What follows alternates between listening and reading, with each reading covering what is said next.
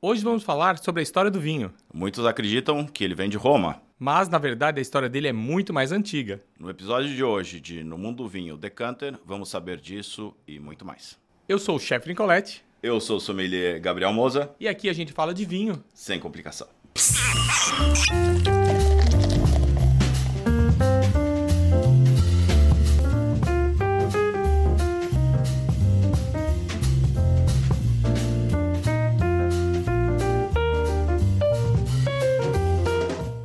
Tudo bem, pessoal? Sejam bem-vindos ao segundo episódio da segunda temporada do podcast No Mundo do Vinho Decanter. Vamos falar o que hoje, Gabriel? Marcos, você sabe como Pasteur mudou o mundo do vinho? Eu acho que tem alguma coisa a ver com a descoberta das bactérias, fermentação e cultivo de bactérias, não seria isso? Muito próximo disso. Na verdade, Pasteur e todas as descobertas da microbiologia mudaram, em definitivo, o mundo do vinho e impactou como é que a qualidade do vinho que se produziu depois dessa época. Então a gente vai falar o seguinte hoje, desde o vinho ancestral... Exatamente. Aquele vinho bebido, vamos fazer uma, uma breve colocação, seis a sete mil anos eu imagino que já deve ter registros de processos de armazenamento de mosto de uva e um, vamos chamar de um pré-vinho. Vamos a, voltar algum tempo no tempo e vamos começar a falar da época de seis mil anos antes de Cristo, na região... Antes de Cristo, então seis mil antes de Cristo, daí uns oito a nove mil anos atrás. Exato, e daí muita gente, como é que o pessoal sabe dessa data, né? Essa é a, é a primeira... O nosso querido Carbono quatorze. Exato, porque a escrita ela foi inventada depois dessa época, né? Então, a... não existia registros escritos de quando isso aconteceu, de como aconteceu. Então vamos primeiro contextualizar no tempo e espaço. A humanidade com registro desse tipo surgiu aonde nós temos registros? Europa? Então, daí é... A, a vertente religiosa, ele, ele parte do Gênesis e ele fala do Monte Arará, que onde Moisés teria... Monte os... Arará na atual Turquia. Exato, na fronteira da Turquia com a Armênia, onde Moisés teria pousado a Arca da Aliança. Uh, já... Arca de Noé. Arca da Aliança. Da Aliança, de... Arca da Aliança. Exato, Arca da Aliança de Noé. Uh, daí, o, se você for pela corrente é, evolucionista, a humanidade começou na África e, e daí evoluiu e migrou para todo... É, mas o fato é que, falando do mundo do vinho, é, tudo começou, os primeiros registros são da onde é hoje a Geórgia, é uma atual república do que era a antiga União Soviética. E daí pelo Carbono quatorze eh, foi verificado ânforas com eh, resquícios de vinho seco. Quem não sabe, ânfora é um grande vaso. Não existia vidro, não existia barris de madeira, até podia existir barris de madeira, mas não se tem registro deles, mas a ânfora, o barro, se manteve resíduos dele. Então, usando essa técnica, a gente percebeu que... Foi, eh, já existia nessa época, mas isso provavelmente foi até posterior, porque para você fazer uma ânfora, que é um, um tecílio de cerâmica, você tem, tem que estar estabelecido. Técnica. Exato, tem você tem que ter, ter técnica. Forno, tem que ter acesso à argila. Ou seja, você tem... não é mais nômade. Eu acho que não só mais nômade, mas você já tem que ter ali uma sociedade meio organizada. O cara bom em fazer ânfora, o cara bom em colher uva. É, o cara para recolher madeira para queimar a ânfora. Exatamente, produzir o forno. É, então, provavelmente, a, a, a descoberta do vinho, a utilização do vinho deve ter sido anteriormente a isso, é, em sacos de couro, é, onde de isso uso, foi descoberto. Sacos de couro de uso animal, então seriam... Exatamente. Barrigas ou, ou... que se usa até hoje algumas... E, e, e é citado, inclusive, no, no, no, no Novo e no Antigo Testamento como uh, para guardar bebida. E isso, ao longo de vários povos antigos, era utilizado... para fazer, os cantis antigamente eram de couro de animal. Então, se imagina-se que o primeiro, os primeiros cultivos de uva, vamos falar não do cultivo de uva, mas vamos falar a utilização de suco de uva e que ele virou, ele fermentou e ele virou vinho, deve ter sido uma coisa natural. Exato. Quer dizer, uma época do ano você tinha acesso a uvas, a outra época não. Então resolveram, não, vamos pegar essa uva e tentar armazená-la de alguma forma. Exato. Nisso, imagina-se que nessa tentativa de armazenamento, surgiu... A alva fermentou isso e foi descoberto o vinho, né? Ele não foi inventado, ele foi descoberto. É... Será que temos registro moderno de como seria esse vinho hoje em dia? Então, é, é impossível, difícil, porque... Né? Não, te, não teríamos as notas, toda a sutileza que imagino hoje em dia. Tanto que eu li uma matéria interessante uma vez sobre o vinho romano. Isso já muito posterior, já perto ali dos anos mil antes de Cristo, ou vamos falar antes da época de Cristo. O vinho não, tem, não tinha essa estrutura que a gente tem hoje. Mas vamos falar disso no resto do episódio ainda. Uhum. É, então, se você ver no mapa, ali onde é a divisa da Turquia uh, com a Armênia, Erevan é a capital da Armênia, e aqui nessa divisa, você de Erevan, você consegue ver o Monte Arará. E a Geórgia fica aqui em cima. E, por coincidência, o Monte Arará é a nascente de dois rios, Eufrates e, é, e o Tigre, que... Dá surgimento ao termo... Meso? Mesopotâmia, Mesopotâmia, entre rios. Uh, e é um, uma, uma das regiões antigas, uma, uma das civilizações antigas que muito conhecia o vinho, muito trabalhava o vinho, tem relatos do vinho, é a civilização, civilização persa. Persa de Alexandre... Não, per... Não, persa antes. antes. Per, persa, Alexandre conquistou os, os persas. persas. Moeu os persas na porrada. Mas enfim, é, então na antiguidade você já tinha o, os fenícios é, dominando entre três mil e mil anos antes de Cristo, dominando, comercializando. E, daí... e nessa época já, tem, já se deve ter registro do comércio de vinhos.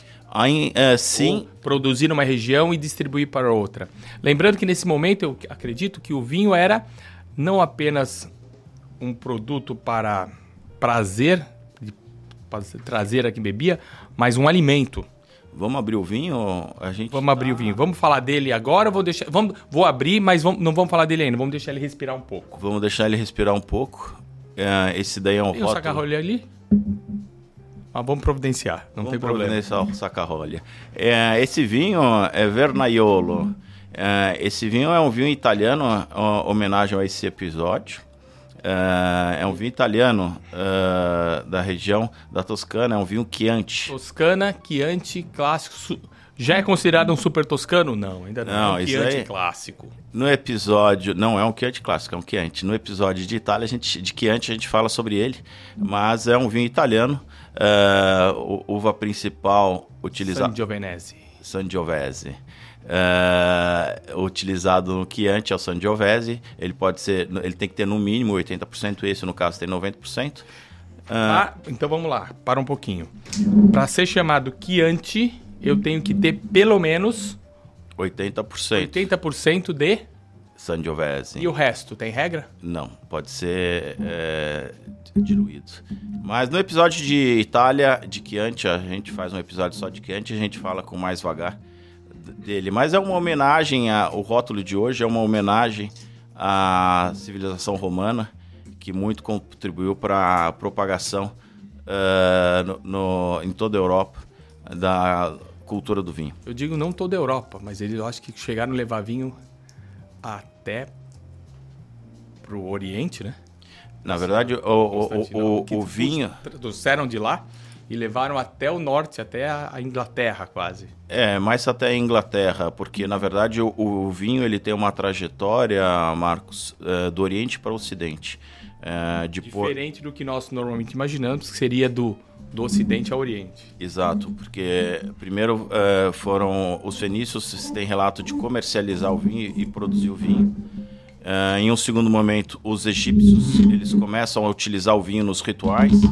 Uh, explorando as características que, uh, inebriantes do vinho, né?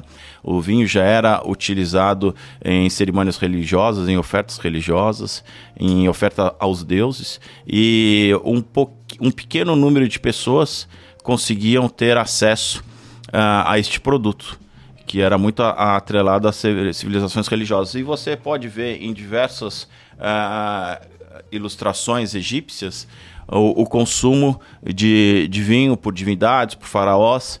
Já usado, além de, de alimento, como um vinho de modo ritual, ritualístico, imagino. É, exato. Antes de ser é, um, um alimento, ele era muito mais uh, conhecido e tratado pelas características uh, inebriantes dele e pelas propriedades que até então eles desconheciam, né? Uh, por que que o produto ele tinha essas características. Então ele era associado à divindade. Quer dizer, o cara bebia, ficava levemente alto, achava que estava subindo aos céus, mas na verdade só estava levemente alcoolizado. Exato. E, e... Será que temos registro do, dos teores alcoólicos desses vinhos na época? Não tem, mesmo porque álcool evapora, né? Mas deve, eu creio que não, tinha, não chegava aí a, a doze, catorze por cento. Ele devia ser um pouco mais baixo, né? Porque você não tinha tanta técnica de, de fermentação tão controlada, né? Ela era mais empírica, imagino. É, sim, além de não ter o, o conhecimento das leveduras, né? Uh, o processo era, era, provavelmente era de guarda uh, e esperar que alguma coisa acontecesse, acontecesse. Né? Alguns davam certo, alguns podiam virar vinagre. Exato. Mas no, a civilização que suplantou a civilização egípcia foi a civilização grega. E aí o negócio muda. Já daí temos processos organizados, já temos áreas delimitadas. Começamos aí a já ter região delimitada de plantio. Ou separação de, vi, de tipo de vinícola? É, de uva? O, as videiras, a produção de vinho na sociedade grega, ela foi muito mais democratizada do que na sociedade egípcia. A sociedade grega, ela foi muito da economia da sociedade grega, é, se moveu através do vinho. É, existia é, vinícolas organizadas. Os gregos eles negociavam em todo o Mediterrâneo a produção do vinho grego. E, posteriormente, eles é, colonizaram diversas regiões do Mediterrâneo, fazendo com que elas é, fossem introduzidas ao mundo do vinho. E eu estou falando, inclusive, de Marseille, é, que tinha... Porto do sul da França. Sim, que é uma cidade do sul da França que... E ainda tem a tradição de ser comerciante de vinho, né? Sim, e, e eles também eles adentraram a, ao Ródano, Uh, como às vezes você conhece por Rhône, que é Côte de Rhône, uh, e avançou também uh, no Sena. Vamos lá, então vamos voltar. Grécia moderna. Existem ainda vinícolas, vinícolas não, desculpa, existem uvas que são plantadas, será desde esse período? Olha... Na, a Grécia teve tantas guerras. É. Eu me lembro, eu não vou lembrar a cidade, minha memória está fraca, mas uma cidade na Eslováquia, uhum. onde visitei uma parreira, uhum. que seria a parreira mais antiga do mundo, ainda em produção. Uhum. Eu achei um pouco turístico, mas pelo, pelo menos eles lá têm o registro da parreira ainda produzido. E isso é uma parreira e não vou lembrar o ano. Seria... Olha, eu já estive na Eslováquia. Se a gente dá uma googada, a gente vai olhar, hein? Eu já estive na Eslováquia, ela é muito montanhosa. Então, a, as guerras não devem ter tido uma operação tão nervosa por lá. Não, não acho difícil. É, inclusive, a Eslováquia é um dos maiores produtores mundiais de vinho. É, é pouco conhecido aqui, vem poucos rótulos para o Brasil. Eu creio que, nesse, nesse caso, o consumo interno é, é grande, né? Sim, eles, o consumo... Vão, eles acabam... O consumo europeu. É, ficando lá. É. é muito próximo da Itália, que é uma região é, muito do vinho é muito desenvolvido, mas na sociedade grega também o vinho ele era atrelado às divindades. Muitas pessoas acham que Dionísio era o deus do vinho, é, é, inclusive a, pala- a palavra onísio, é, oinos é vinho em grego.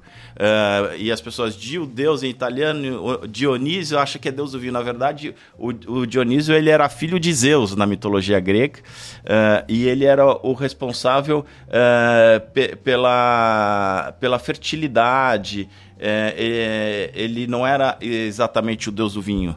O deus associado ao vinho era mais Baco, que já existia na mitologia grega, uh, que era o deus da, da sabedoria inebriante. Ou seja, o vinho, o que, que ele faz? Que até diz o vocábulo latino em vino veritas. Quer dizer, a pessoa bebia e se soltava, criava e produzia. E, e o vinho, a verdade, vem à tona. Na verdade, o, o, o Baco, ele fazia com que ele tinha um vinho vinho para trazer a sabedoria, para trazer a inspiração e, e, e por isso eles na cultura popular foram associados ao vinho, mas não necessariamente para os mais ortodoxos da mitologia grega isso acontecia. Legando, interessante, como você mesmo citou, nós encontramos ali uh, o vinho como cerimonial. fazendo até um, um, um paradoxo, ou uma comparação com a nossa cultura ocidental cristã, que Jesus, quando foi usar um símbolo para, nas suas celebrações, ele pegou símbolos da Páscoa judaica, que era o vinho e o pão ázimo. Quer dizer, o vinho já estava presente na comunidade judaica no, há mais, que, que existe há mais de cinco mil anos, como elemento ritualístico, né? Sim, mas antes disso, uh, o, os gregos eles foram depois, posteriormente, conquistados pelos romanos, né? Uh, o vinho, o vinho ele já tinha sido introduzido à civilização romana, uh, uh, e os romanos eles começaram a partir uh, da Península Itálica, a, a política expansionista deles, uh, tomaram a Grécia. E o, o vinho, ele tanto tem um papel como na sociedade grega de consumo uh, não uh, religioso, né?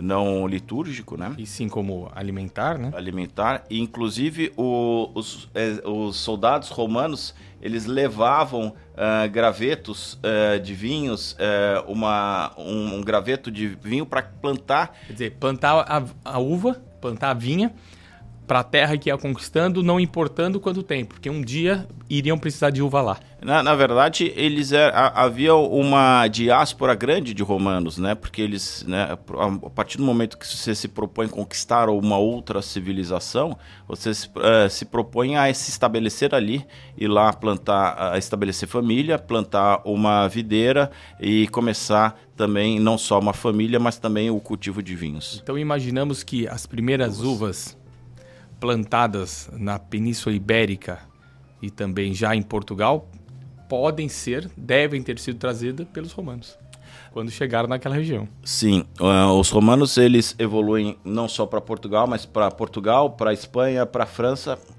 inclusive para alguma região da Alemanha. E eles também, é, da, é atribuído a eles também a descoberta, o, o começo da utilização das barricas, que é de carvalho. Daí sim, vamos, já, já estamos falando... De Roma ainda. De Roma ainda, mas já aí com, com vinho, já eles um vinho mais, vai se estruturando mais, imagina-se. Já tem uma separação de tipo de uva, nesse momento, ou ainda barrica, não? Ah, provavelmente... O envelhecimento? Provavelmente, os, os gregos eles já faziam o comércio do vinho, de diferentes tipos de uva, para deixar, fazer o, o, o, o medley, o... O, o, os compostos, né? Os vinhos compostos. Mas, na verdade, os romanos, eles com os, os gauleses, né? O, não, não é o Asterix, mas os bretões ali, é, eles começaram a, a... Na Gália, eles descobriram o uso da barrica para armazenar, armazenar líquidos e, e, na verdade, eles começaram a usar as barricas não para... ter a evolução do vinho. E sim para o meio de transporte e de armazenamento. Armazenamento e posterior transporte. E posteriormente eles viram que os taninos eram amaciados. Então, como outras grandes descobertas da humanidade, o acaso às vezes faz bem a... Exato. E daí, como você bem mencionou, é, com o nascimento de Cristo, é, na última ceia, Cristo colocou para sempre o vinho no ritual religioso cristão uh, da sociedade uh, a partir do ano zero, né? Uh, a partir do ano trinta e três, que supostamente... Uh... O, vinho, o vinho já estava presente na Páscoa judaica? Sim. Quer dizer, ele já vem de lá, como Jesus, como judeu. Sim. Ele usou o elemento que tinha perto dele. Exatamente. Foi o vinho. Exatamente. Na... E era consumido de forma... Eu acredito que nos sabás, né, no, nas festividades judaicas, de forma, e até hoje, né, de forma uh, cerimonial e repetitiva. Sim, uh, diversas vezes no Antigo e no Novo Testamento o vinho é citado, né? Uh, então, a, existe o pressuposto que ele era, assim como na sociedade grega, que era a sociedade dominante da época, eh, ele era, uh, e tipo, posteriormente romana, que dominava... Uh, os, egípcios, os judeus na época da, de Cristo, eh, já era algo do dia a dia, do cotidiano das pessoas. Então vamos fazer um pequeno resumo. Estamos lá, norte da Mesopotâmia, Geórgia, uh, norte da Turquia, ali, nascimento, registro-se, o registro das primeiras, dos primeiros armazenamentos, o primeiro registro ancestral do vinho. Isso sete, oito mil anos antes de Cristo Exato. Legal. Chegou mudando civilizações, fenícios com a sua importância, vem a sociedade grega, se desenvolve mais, começa a se armazenar. Grego, vem romano. Romano começa a usar barrica, expansiona seu, seu império romano, vai até o Oriente, o começo do Oriente, onde eles buscaram essas referências, chegando até Portugal e Espanha. Espanha, desculpa. Chegando até Portugal e Inglaterra. Isso já estamos falando do ano duzentos depois de Cristo. Sim, na verdade todo o Mediterrâneo foi uma dominação romana, né? Indo até a Inglaterra, como você bem disse, indo nas divisas ali de onde é Colônia, na Alemanha, até a, a Germânia, que como é, era chamada a Alemanha na época. Santo Império. Uh, isso é bem posterior. Mas uh, com a civilização, uh, a partir do ano zero, uh, a partir da nossa era cristã, né? Como a gente fala, o vinho, uh, e com a conversão de Roma uh, pelo, in, in, no século quarto, Uh, tem um, um nascimento aí da civilização da, da, do, da nossa era cristã. E com a nossa era cristã, a gente tem o, o vinho sendo utilizado uh, no, no ritual religioso, no ritual litúrgico. E daí, uh, a partir de então, com a, a crist, uh, cristianização do Império Romano, ele passa a ser utilizado não só para consumo, mas novamente em ritual para a celebração das missas. E daí, a, com a Idade Média, né, a, com o fim da, do Império Romano e a partir do, da, do fortalecimento da Igreja e com a importância da Igreja Católica na, civiliza- na sociedade da época e com um grande domínio de vastas uh, propriedades onde eles faziam os vinhos e tinham abadias e as pessoas viviam reclusos uh, em ordens religiosas. Será que existem, existem ainda hoje vinhos feitos por, em abadias na Europa? Existe, existe. Não só vinho como cerveja. Cervejas são mais famosas ali, sim, né? Sim, sim. Uh, e, e licores, inclusive. Tem um licor francês famosérrimo, Chartreuse, uh, que é um, um licor de ervas famoso, muito famoso. Mas, enfim, uh, na Idade Média, os monges foram grandes uh, conhecedores e não, é, não tinham vida de, de família. Ficavam ali uh, enclausurados no mosteiro. Vamos, pan- vamos plantar uva e fazer vinho, né? E estudar o vinho, né? Eles tinham tempo para ficar estudando o vinho. E daí você tem grandes áreas que foram uh, correlacionadas uh, posteriormente ao desenvolvimento do, do vinho e da, das uvas, que é como a região de Borgonha, que não fazia parte do, do, do Império Francês na época. Posteriormente veio a fazer parte, era uma região meio independente do clero. A região de Champagne também, de onde foi descoberto, a, supostamente foi descoberto o espumante, né, que tem a, a associação. Champagne ali, Dom Pérignon, a gente já está falando do ano de mil... mil e duzentos, eu acredito, eu não me lembro. Mil... A gente vai fazer um episódio de, sobre... Sobre champanhe. Sobre champanhe e os espumantes. E, num outro momento, você tem a, a importância das grandes navegações. Uh... E se levou o vinho, uh, a, o vinho e a uva, e a vinha, né? Sim. Não foi apenas o... O vinho, nesse momento da grande navegação, ele teve uma importância gigantesca, né? Porque a água, às vezes, estragava. Lembrando que no século treze, barulho, barulho maravilhoso aqui, né? Uh, que som maravilhoso, né? Barulho, né? Uh, no século treze a gente teve a peste negra, né? Uh, e a peste negra, ela contaminou os principais afluentes uh, da Europa. Então a água estava contaminada. Se você tomasse água, você morria. Um terço da população da Europa morreu. Nesse momento, para a gente entender, era mais saudável e recomendado quem pudesse, ao invés de beber água, água armazenada ou água de um local que você não tinha confiança, era prefiro beber vinho e vinho, cerveja. Vinho e cerveja. E você sabe que esse... Então, devemos ao vinho e cerveja uma grande parte da, da humanidade. Sim, um terço da população da Europa morreu e a gente deve, inclusive, à evolução da taça de cristal, porque até essa época as pessoas tomavam um vidro que era muito turvo. Uh, e as pessoas passaram a ter interesse em limpar o vidro para ver o que eles estavam tomando. Para não ter sedimento, não, tá, não ter contaminações nessa, na bebida. Exato, e ver a cor da água também, né? É, então, daí que se descobre nesse momento histórico como se limpar o vidro e fazer o cristal. Mas vamos seguir no vinho.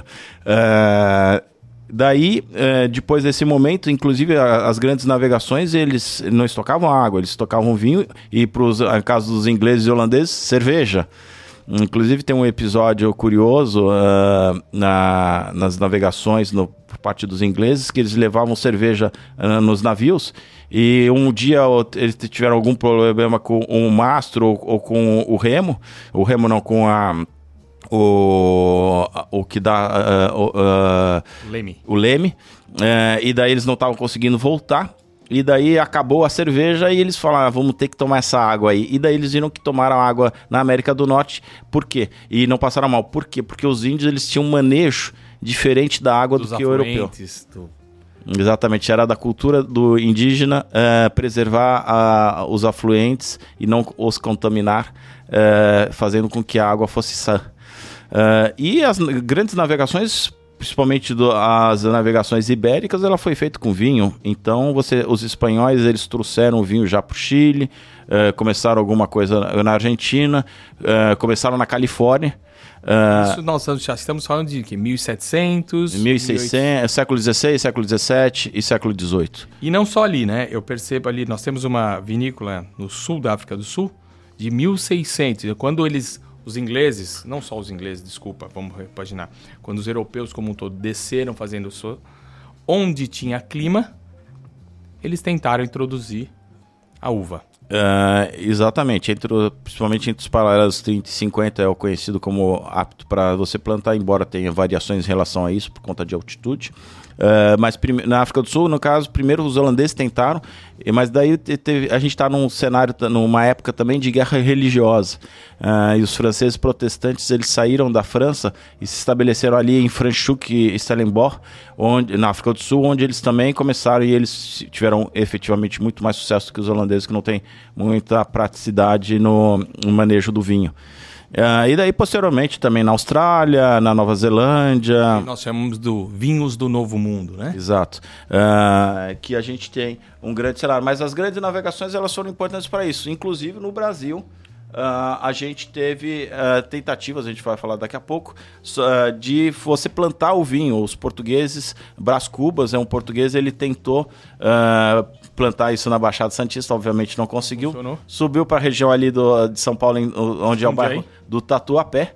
E já temos vinícola, quer dizer, tivemos teve, vinhas. Ele teve algum, conseguiu plantar alguma uva, mas não deu muito certo. Uh, mas daí a gente vai falar de Brasil daqui a pouco. Mas a, a, a principal divisor de água, da, de separar a Idade Média e toda a cultura uh, medieval do vinho para a sociedade moderna, e começa a você ter uma diferente percepção, um diferente manejo do vinho, uh, foi com uh, os trabalhos, uh, primeiro, uh, do, do, do capitalismo, que tá, da Revolução Industrial, que trouxe um capitalismo mais exuberante. Quer dizer, o capitalismo tem uma importância porque sobrou dinheiro. Exato. Então vamos beber melhor, vamos trazer... A... ingredientes ou produtos ou insumos de outras regiões que não temos e fazer trocas comerciais interessantes. Seria é, isso? A partir do, não só isso. A partir do momento que você tem mais capital, você tem acúmulos de capital ma- maiores e você também tem o transporte melhor e mais rápido, você torna possível o vinho sair da região de Bordeaux e chegar em Londres. Torna possível o vinho sair da região de Bordeaux e chegar pelo, pelo Sena em Paris. Uh, então, os, os, grandes, uh, os gra- grandes famílias afortunadas da época de, de Paris e Londres começam a, a consumir o vinho de Bordeaux. E você tem a Bolsa do Vinho de Bordeaux, que existe até hoje, que é, é super... É, marchands, que eles chamam, né? E, exato, e que te, e te começa a ter um grande sucesso do consumo de vinhos de Bordeaux. E... E no século dezenove, no começo do século dezenove, você tem o nascimento de Louis Pasteur.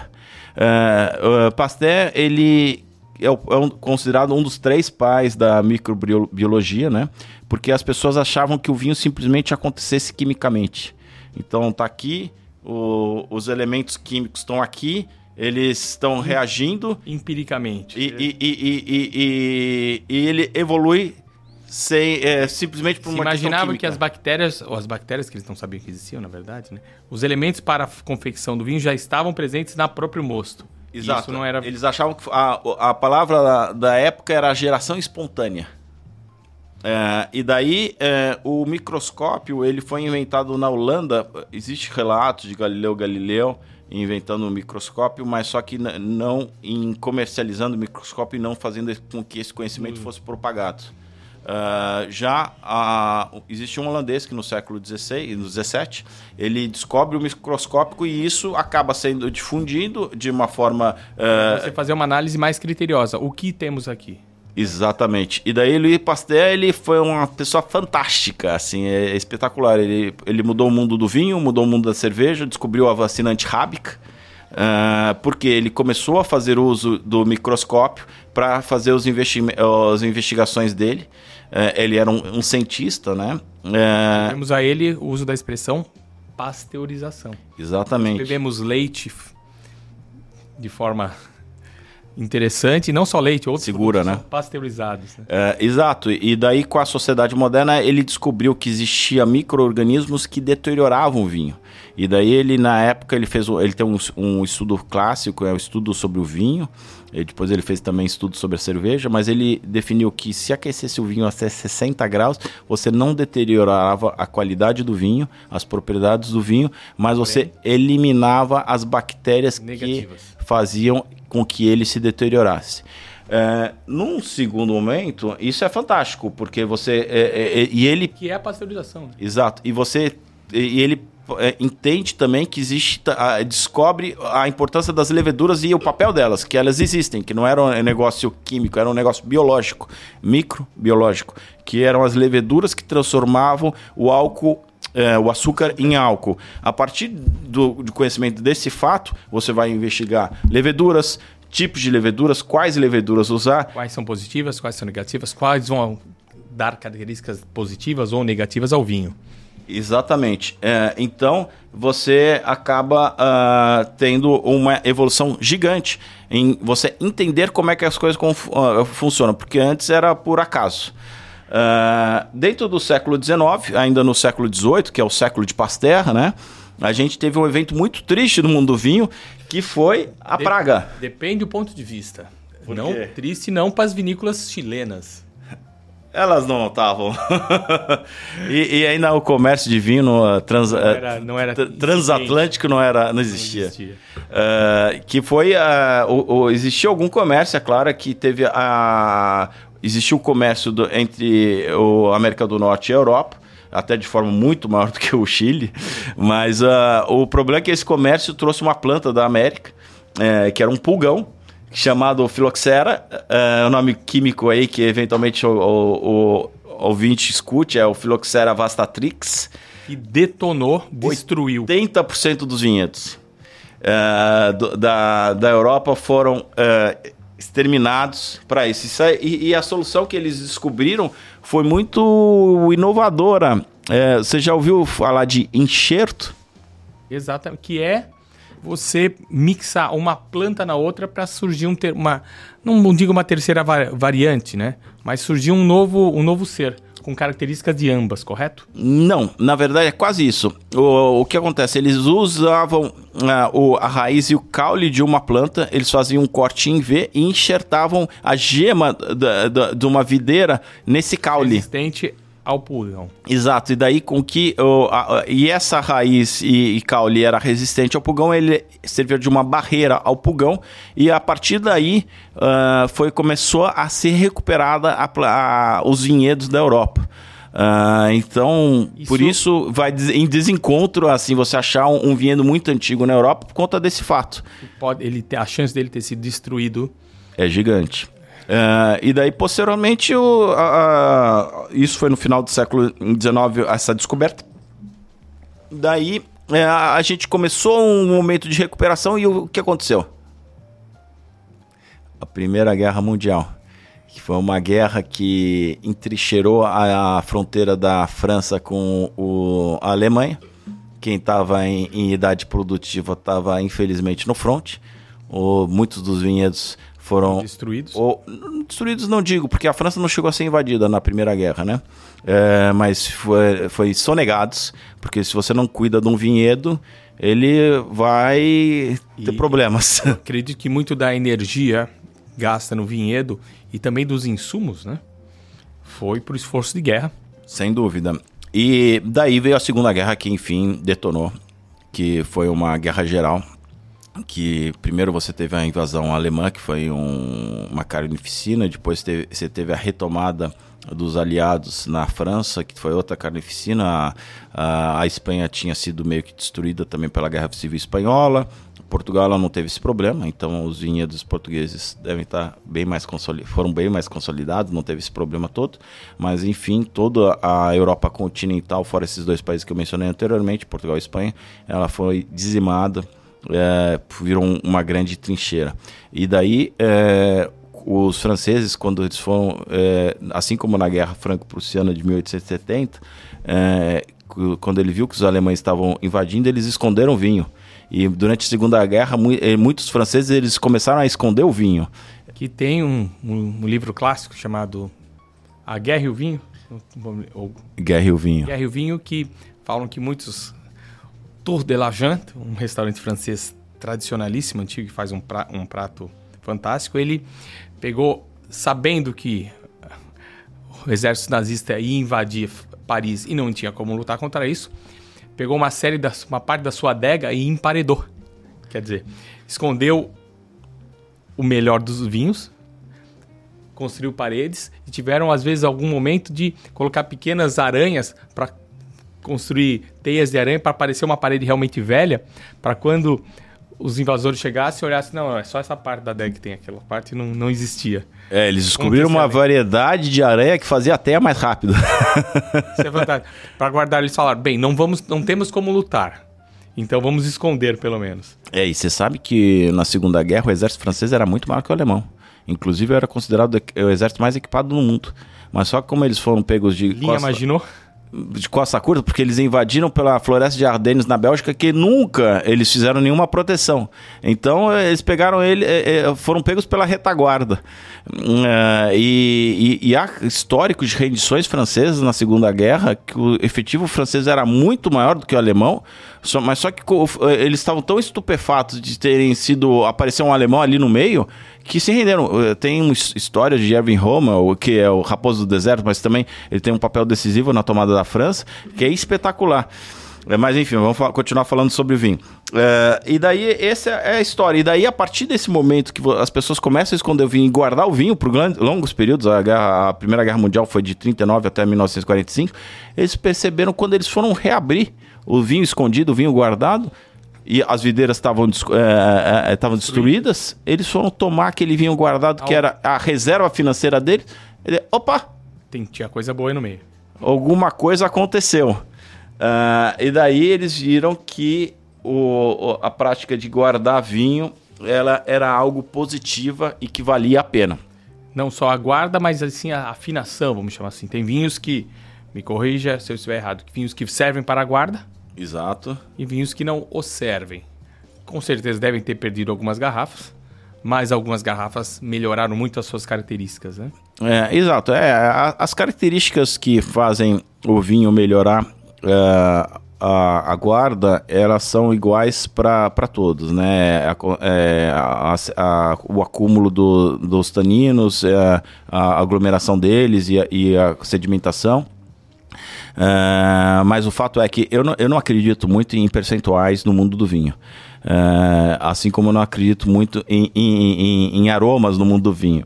É, isso sim eu acho que é uma grande elucubração, é, porque ah, dez por cento dos vinhos serve para guarda e quem ah, tomou os dez por cento? Quem tomou os noventa por cento? É, exato, então é, eu, sou, eu, eu não sou muito apegado a isso. É, o que muda para mim, é, chefe, é, é, é o que você quer no vinho. Porque, assim, se você toma um vinho jovem, esse vinho, por exemplo, o Vernaiolo... Você sabe a, a origem da palavra Vernaiolo? Não conheço. É, Vernaiolo vem do latim, que significa primar viril, da primavera. Mas você sabe que no latim, é, o, o... Sufixo... Né, é, o, o, por exemplo, o primaver, primavera. Sabe o que é o primavera? É o que vem antes do ver. O que, que é o ver? É o verão. verão. Uh, então, é, é, mas é, o Vernaiolo é, é o primaveril. Mas, então, enfim, as características do vinho que você toma. Tem gente que gosta de vinho mais frutado. Se você quer um vinho mais frutado, você tem não... que ser jovem. Tem que ser jovem. Uh, porque a, as características do solo e das frutas que nascem naquela, naquele terroir... Vão estar nos primeiro, primeiros tempos de vida desse vinho. Exatamente. Quando você passa o vinho em barrica, ele evolui, ele acaba também reagindo com a, a, com a capa. Com Tirando, a... Ele vai tirar o terral, tirar o frut, os frutados, mas vai adquirir, vai incorporar... sabores mais, aromas mais complexos. Correto? Exato, que são os, tercia... os sabores terciários que a gente vai falar no episódio específico disso. É, mas, enfim, é, muita gente, não há problema nenhum. Existe até um, uma vinícola no Rio Grande do Sul, a Lídio Carraro, que foi, inclusive foi a vinícola escolhida para a sala V I P das Olimpíadas e da Copa do Mundo. Foi a primeira vinícola a vender no free shop. É, é, no free shop, ela não passa nada na barrica. Por quê? Eles querem essa característica... Exato, vinho fresco, muita fruta. Uh, e, e, daí, e daí você consegue perceber... Que é o marketing da Beaujolais. Os Beaujolais, né? Beaujolais, sim. Beaujolais Nouveau, sim, que, que a... são feitos e consumidos no mesmo ano. Exatamente. Então, e não, é, não há problema nisso, é, é questão de gosto. Uh, o, o vinho, ele primeiro tem que te agradar. Vamos lá, vamos fazer uma pequena referência aqui. Esse é um vinho estruturado, correto? Um, um Sangiovese, Sangiovese. Um, Sangiovese, um, um, um Chianti. dois mil e vinte e um. Para esse vinho, um vinho novo. Sim, ele é um vinho novo, ele não passou na barrica, ele é um vinho com alta característica de fruta. Essa vinícola, a Rocca delle Macìe, é, é, ela está na região de Chianti. Chianti é o seguinte, co, uh, o mercado do vinho ele, ele evoluiu muito. Uh, e cada vez mais uh, uh, os produtores eles querem especificar a região na qual eles estão. Então, você, você é paulistano... Pega Chianti, eles foram quebrando a região de Chianti em algumas áreas. Exato. É, e daí, e daí muito, assim, você é paulistano, assim como eu. Moramos, estamos aqui de Blumenau, falando da Vila Germânica... Uh, onde é feita a Oktoberfest, mas estamos falando sobre vinho. Uh, e você lembra que em São Paulo, nas pizzarias, tinha um monte de vinho Chianti na palhinha. Aquela clássica garrafa bojuda com a palhinha pendurada no alto da, da pizzaria. Exatamente. E, e, essa é a primeira, principalmente os paulistanos, que é parte considerável aí da, dos uh, ouvintes desse podcast. Mas, enfim, uh, o, a, o vinho Chianti ele é um vinho muito antigo. É, só que como muita gente começou a usar a Sangiovese para fazer vinho Chianti e, e a região foi expandindo, fora da expandindo, região, expandindo, tá. E daí eles fizeram uma região que é o Chianti Clássico, que são aqueles primeiros, é, é tipo é o Clube do Bolinha, é, é... é o como a gente, vamos tentar fazer a referência aqui, Vale do Itajaí, mas não o Alto Vale do Itajaí, só o meio do Vale do Itajaí, seria mais ou menos isso. Exatamente isso. É, então é, é, essa é a principal diferença Chianti do Chianti Clássico. Chianti Clássico é, é, é, é que nem o Carioca da Gema. Vamos falar Carioca da Gema. Só nascido na Zona Sul. Exato. É o Carioca da Gema, é o Chianti Clássico. O Carioca é o Chianti. Uh, então, depois a gente no episódio de Chianti a gente fala de to- to- to- super toscanos, etcétera. Mas, uh, enfim, é, é um vinho jovem, é um vinho que ela, ele é amadurecido no, no tonel de inox. E é um vinho estruturado. Por que, que será que o enólogo não resolveu colocar em barril? Não deixar ele, ele amadurecer levemente em inox, não em barril. Para deixar esse sabor... Fresco. É, exato. É, é, o vinho, a primeira coisa, e a gente vai falar sobre, no próximo episódio, a gente vai falar de negócio do vinho.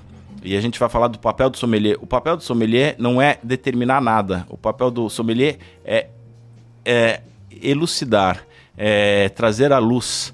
Uh, algumas características do produto, não é ficar falando de aromas, só de aromas, etcétera. Uh, mas é, então é ele falar... vai procurar características no mercado para melhorar o produto dele, para se adaptar ao mercado para vender mais. É mais ou menos. Não, não, na verdade ele tem que agradar o paladar. O, o, o, cliente, o cliente na sociedade capitalista quem manda é o consumidor.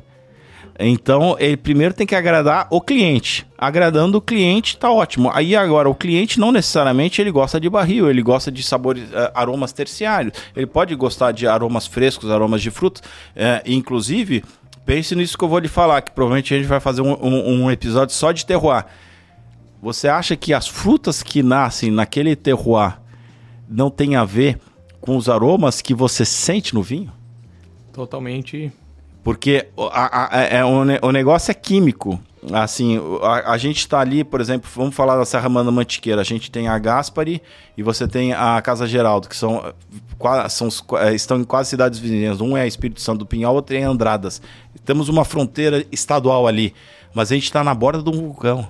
O que um vulcão traz?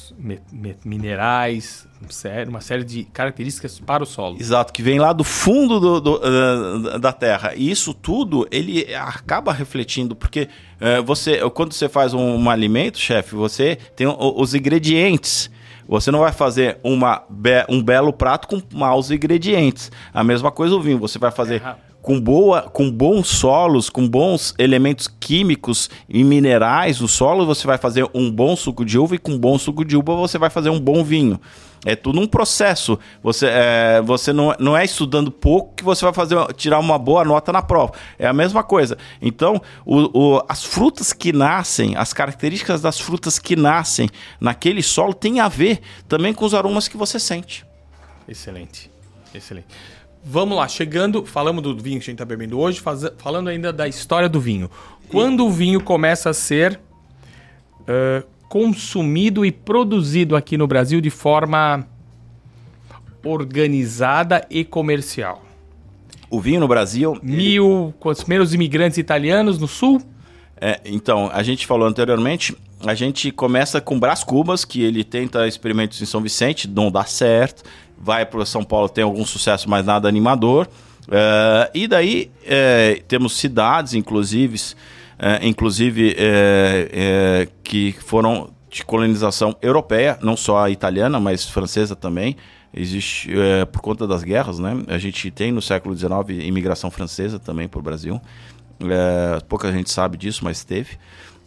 Uh, e daí você tem algumas cidades como Videira, em Santa Catarina, como Vinhedo, em São Paulo, que não tem esse nome à toa, mas você tem ali uh, no norte, uh, no nordeste do Rio Grande do Sul, você tem uh, a região da Serra Gaúcha, e daí você tem, não, não pode falar só de Bento Gonçalves, você tem de primeiro Caxias. Você sabia que o primeiro evento televisionado a cores no Brasil foi a Festa da Uva, mil novecentos e setenta e três, se não me engano. Uh, E então você tem uma importância da colonização italiana que trouxe também os gravetos de videira junto e começou a plantar uva vitis vinífera.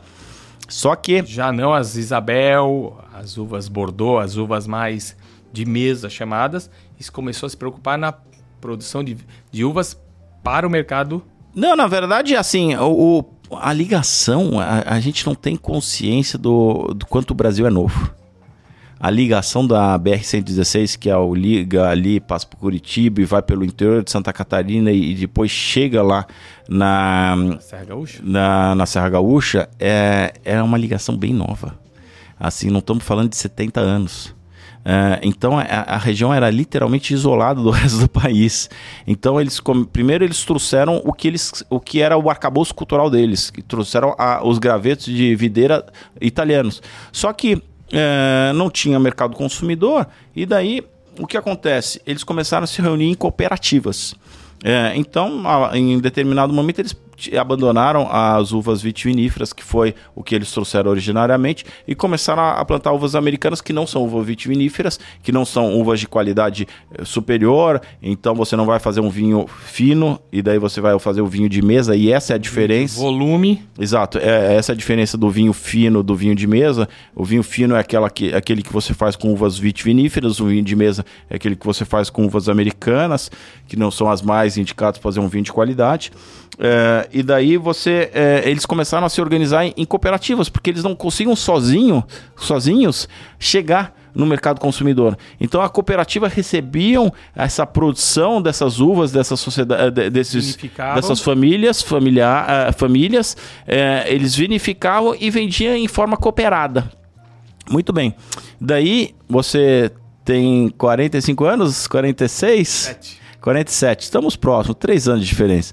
É, o que aconteceu? É, em mil novecentos e noventa, assumiu Fernando Collor de Mello. Que abriu, apesar de todos os pesares, ele abriu os portos brasileiros. Ah, para contextualizar quem é mais novo, ah, até esse momento era quase impossível você comprar produtos importados a um preço minimamente justo ou ter acesso a eles. Nós estamos falando de produtos que chega a ser engraçado hoje em dia. Nós não tínhamos arroz arbóreo, né? Porque o arroz arbóreo só começou a ser produzido no Brasil agora. Nós tínhamos que fazer risoto com arroz branco. E também, a mesma coisa, não tínhamos carro. Os carros eram só carros essencialmente nacionais. Não tinha chocolate suíço. Tudo chocolate... Inclusive era... o chocolate brasileiro era melhor. Isso é uma coisa que evoluiu. O cacau saía daqui e era exportado e voltava. Mas justamente isso... Com essa abertura, teve uma importância gigantesca também no mundo do vinho? Sim, porque é, o vinho do, o mundo, a abertura econômica fez com que o vinho de qualidade... Primeiro veio aquela, aqueles liebfalmisch da vida, né? O, o, o, sabe, o leite da é mulher uma, amada. Isso é um vinho, isso é um vinho considerado hoje em dia doce, né? E é um vinho levemente, levemente não, algumas versões adocicadas, feito numa garrafa azul, produzido no Vale... Não, ele é, não tem né, nem ele, ele, é pro, ele é produzido ali na, no Reno, na fronteira da França com a Alemanha, na Alemanha. Só que o que vinha era um vinho de alto volume e, e um vinho popular. Um vinho que tem o seu mercado, mas um vinho doce, que foi a introdução do, do paladar nacional aos vinhos importados. Né? É, e, e, e assim, você tem vinhos doces espetaculares. Inclusive, Riesling não significa nada disso que a gente acabou de falar. Existem Rieslings maravilhosos. Inclusive, uma curiosidade, os Rieslings, antes da Primeira Guerra Mundial, eles eram muito mais valorizados do que os vinhos franceses, porque ele era o vinho preferido da Rainha Vitória. Uh, mas... Tem uma produção mais comedida também, né? Então, mas com a abertura econômica, uh, veio os vinhos de qualidade posteriormente, no segundo momento. E daí o, o, as famílias, uh, as cooperativas não conseguiam mais vender. Elas começaram a ter o produto deles empacado. Daí o que acontece? Essas famílias uh, que comercializavam o, o, a, a produção da uva para a cooperativa, falam, a cooperativa não compra mais porque não vende mais vinho. Então vou eu aprender a fazer vinho fino. Arrancaram as videiras de uvas americanas e começaram a plantar uvas vitiviníferas para produzir elas próprias então, as nós grandes... Nós temos ali a subida de degrau, o próximo passo importante para a produção de vinho nacional, onde saímos de uvas sem qualidade, produzidas de forma industrial, sem o devido cuidado, para... A produção familiar... De... Regionalizada, regionalizada, com dedicação. Eu acredito que é aí que as Embrapas e também a foi o pessoal começou, não, vamos produzir coisa boa, vamos ter que estudar para isso. Uh, exato, uh, e vou te falar um pouco mais. Uh, a partir do momento que você arranca uh, aquelas videiras de uvas americanas e começa, é, as famílias, a part... de geração para geração, elas vão se preocupar também com qualidade. Então, tipo, o, o, o bisavô que veio lá em mil oitocentos e setenta... Produziu um vinho cantineiro no fundo de casa. Exato, daí veio o, o, o, o, o avô, que, que, produzia pra cooperativa, que era o cooperativo, e daí veio o pai, que é a, é a transição. A e daí tá o filho... Que é, é o que está controlando agora, né?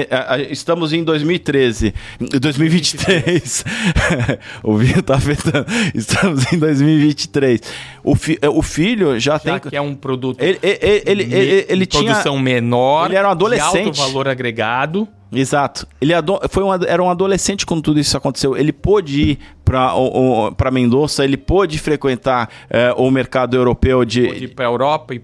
saber o que acontecia lá. Exato. E eu acho que não só isso. Ele foi buscar equipamento de qualidade, tanques de inox, equipamentos para maceração. Precisão. Precisão. Tirar o empirismo. Exato. Uh, e, e ele conseguiu, através da ciência, e daí a gente tem a, também a instalação da Embrapa em Bento Gonçalves, que é uma sede maravilhosa, linda. Uh, que ajudou todo esse pessoal, todas é, é, essas pessoas que queriam evoluir para o mercado de vinhos finos a melhorar a produção nacional. Nesse momento, será que temos ali a, a descoberta brasileira para os vinhos, para os espumantes brasileiros? Uh, também a gente fala sobre isso no episódio específico, mas uh, a grosso modo, uh, hoje no mercado de vinhos finos, a, o, o produto nacional já é vinte por cento dos vinhos finos. Eu não estou falando do vinho de garrafão. Se a gente colocar o vinho de garrafão nessa, nessa história, vai, é, o vinho com certeza vai muito, porque o consumo de vinho de garrafão é gigantesco. Uh, Então, mas nos vinhos finos, de vinhos vitiviníferas, ela chegou a, a, a dez anos atrás, estava na casa dos dez por cento, já dobrou. É, então a, a gente está na Serra Gaúcha, na Campanha da Gaúcha e da Serra do Sudeste do Rio Grande do Sul, tendo os vinhos cada vez melhores. Por questões tributárias também, a gente é, teve o desenvolvimento de várias viníf- é, vinícolas no sul do, de Minas Gerais, ali na região de Andradas, ali na, na região é, da fronteira também com Campos do Jordão. Que pega um pouco, apesar de não ser o paralelo ideal, você sobe o morro, né? Você, so, você sobe em altitude é, e daí você, eles inventaram também um negócio de dupla poda que a gente vai falar no episódio específico, que você consegue fazer uma dupla colheita é, e fazendo com um, um, uma, uma produção diferente do que... Além disso, do, da Serra da Mantiqueira em Minas Gerais também, porque uma questão tributária também é muito alto. Você, para comprar vinho em Minas Gerais, a carga tributária é de trinta e oito por cento. Então eles tiveram que achar uma solução por ali mesmo. E ótimo que eles tiveram uh, terras vulcânicas para plantar e, e clima, clima fresco. Mas também você tem, há vinte anos atrás aproximadamente, você teve também na, na, na região de eh, São Joaquim, Uh, a produção de algumas, a, a criação de algumas vinícolas de vinhos finos também. E são chamados os vinhos de altitude, correto? Exatamente, vinhos de altitude, que hoje ali na região de São Joaquim a gente tem cinco ou seis grandes vinícolas que... Vila Francione. Sim, Vila Francione, uh, Monte Agudos, uh, Dalturi, uh, que eles estão cada vez... Uh, uh, evoluindo, né? Melhorando uh, não só a produção... Uh, Uh, Leone de Veneza, uh, que essa é, é uma das mais conhecidas, uh, que inclusive de algum dessas, ou, algumas dessas famílias ou são gaúchos, ou uh, de Curitiba, ou da, tem até argentino, ou até... Tipo, você sabia que Táchira, na Bolívia, é um, é um grande centro vinícola da, da Bolívia, e tem até o Dalturi de um boliviano. Uh, e eles estão evoluindo bastante a questão da, da, do enoturismo e cada vez melhoram, com, eles têm dinheiro para conseguir fazer e evoluir, porque a gente está falando de precisão, a gente está falando de uh, conhecimento científico, né? Então, com conhecimento você consegue melhorar a qualidade do, do produto. Uh, e daí você tem essa produção, essa criação da, da região vinícola uh, da Serra Catarinense. Você tem essa região aí da dupla poda da Serra Gaúcha, uh, da, da, da Serra da Mantiqueira na divisa de Minas com São Paulo, inclusive em São Paulo, o Espírito Santo do Pinhal é São Paulo, você tem umas, algumas vinícolas surgindo ali na região de Campos do Jordão, Espírito Santo do Pinhal, que é São Paulo também, mas também se valendo da produção ali uh, dessa região vulcânica. E recentemente você teve até criações de vinícolas em Goiás. Brasília, Brasília, não sei se você sabe, é mil metros de altitude. É, é, é muito alto e você... Planalto Central. Exato, e você tem algumas características interessantes para a produção de vinho. Uh, e o Brasil, assim, é muito pouco, né? A gente está em dois mil e vinte e três. Se você pensar em trinta e três anos, a gente fez tudo isso. Exatamente. Então, então o paralelo que... ele quis traçar é que a Europa, enquanto a Europa já tem esse conceito padronizado de produzir vinho comercialmente, vamos colocar aí há duzentos, trezentos anos, a gente, nós estamos ainda com trinta, quarenta. Inclusive, então nós temos muito a evoluir. Essa vinícola, a Rocca delle Macìe, é uma vinícola que a Decanter tem exclusividade, toda, toda a importadora ela pede a exclusividade da vinícola para trabalhar o vinho. Ou seja, então, por exemplo, na Gran Cru, você não vai cumprir, conseguir comprar esse rótulo, porque esse rótulo é exclusivo na comercialização no Brasil da Decanter. Muito bem. Essa vinícola, a Rocca delle Macìe, super premiada, inclusive, ela é de mil novecentos e setenta e três. Quer dizer, novo até para o velho mundo. Exatamente. Mas, mas eu vou te falar... O, o, o negócio do vinho ele cresceu muito. É, se você pe- for pensar, até, até a taça, falando, puxando para o meu lado, para quem não sabe, eu sou dono da Moza Cristal, uh, o, o, o tamanho da taça ela cresceu no, nos últimos quinhentos anos. Por quê? Porque, é, primeiro, que não tinha tanta produção, então o negócio era muito mais limitado. Segundo, porque os restaurantes eles querem vender mais vinho. E quando, aumenta quando, o tamanho da taça. Aumenta o tamanho da taça, vende mais vinho, porque ali a, a, a censura vai acabando, né? Eu só tomei uma taça, se não importa se a taça é de mil duzentos e trinta mililitros como uma taça Petrus da Moça, ou se é uma taça como essa, mais, mais tranquila, assim, o, o, o vinho ele é mais delicado, então a gente pegou a taça Chianti, que a gente exporta é, para uma vinícola italiana, é, que é uma, é, é uma taça mais uma delicada para um vinho mais delicado. duzentos mililitros? cento e trezentos e dez. trezentos. Uma taça mais sutil, mais delicada. É uma taça mais sutil para um vinho delicado. Você consegue ver ó, através da taça, através do vinho, né? É um vinho bem delicado, o corpo dele é mais ligeiro uh, e, e, e é muita fruta, né? É um, um vinho muito delicado e muito gostoso para tomar. Mas enfim, uh, então você tem as, essas características uh, do, do, do, no Brasil surgindo. Uh, e você tem essas diversas regiões, então a gente tem no Rio Grande do Sul, Serra Gaúcha, a Campanha Gaúcha, uh, que ali na divisa faz ótimos tanás, que tá, o Uruguai é famoso pelo taná, a Serra do Sudeste, uh, em Santa Catarina você tem a região tradicional de colonização italiana e austríaca lá, também. Lá pro oeste. Em, em, em Videira e região, uh, inclusive treze Tilhas, ela foi fundada pelo ministro da Agricultura da Áustria de mil novecentos e trinta e três. Mas vamos voltar. Serra, do, do, uh, Serra Catarinense. No Paraná, na região ali de Curitiba, você tem várias vinícolas. Franca Italiana, uh, uh, Araucária. Você tem várias vinícolas ali na região da, de, Santa Catar- de Curitiba. Você tem ali na Serra da Mantiqueira e na região de Vinhedos alguma coisa. Uh, em Goiás você tem surgindo e tá surgindo e, e Vale do São Francisco, inclusive as vinícolas Vale do São Francisco que faz aquela Vinif... vinifica não, mas planta daquela forma, manda água, tira água, manda água, tira água e tira mais de uma de uma colheita por ano, correto? Ou tenta? Não, é, não esse é, é, é a dupla poda. O Vale do São Francisco, na verdade, é, é, ali na região de Petrolina. É, é um grupo português, principalmente. Rio que... Sol. Se não Exato. Mas Rio Sol é o... É, é, é, do, é, é o label. É o, é, é, é o rótulo, mas é, é um grupo português muito bem sucedido, é, que consegue produzir um, um vinho muito bom, é, que muito aca- acaba atendendo o mercado do Nordeste, mas vem alguma coisa para cá, mas... É, e eles... O, o vinho da... Da, da região do Dão mais vendido é, no mundo é, é desse grupo português. Inclusive a gente tem que convidar o, o gerente aqui da região sul para participar aqui do nosso podcast, fazer uma entrevista aqui com a gente. Será um prazer recebê-lo aqui no nosso podcast no mundo do vinho Decanter. Então conseguimos fazer abranger, Gabriel, desde o surgimento na... no Oriente Médio, no atual, não no Oriente Médio ali, na, no, na, no Cáspio. A, no Cáspio.